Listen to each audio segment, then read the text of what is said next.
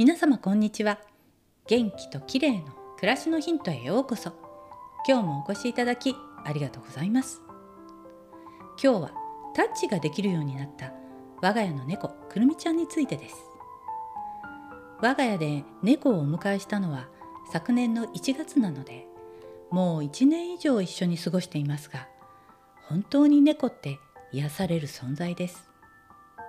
私が家にいる時はちょっとだけ離れた場所からずっと私の動きを監視していて仕事が一段落した時ご飯を食べ終わった時など絶妙なタイミングでおやつをねだりに来ます。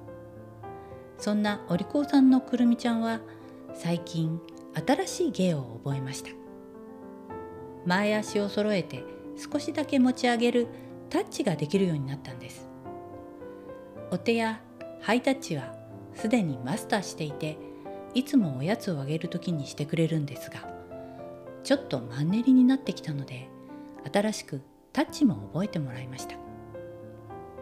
猫は芸をしないと思われがちですがおやつには弱いので頑張って芸を覚えてくれるんです。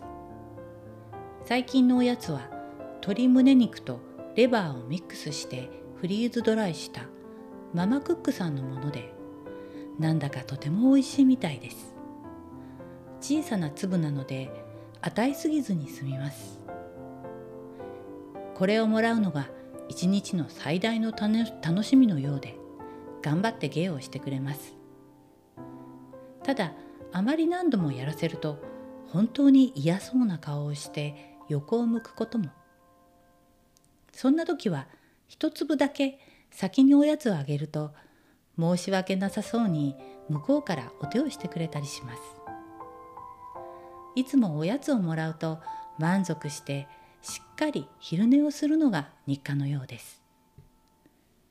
今日はタッチができるようになったくるみちゃんについてでした。最後までお付き合いいただきありがとうございます。またお会いしましょう。友吉ゆき子でした。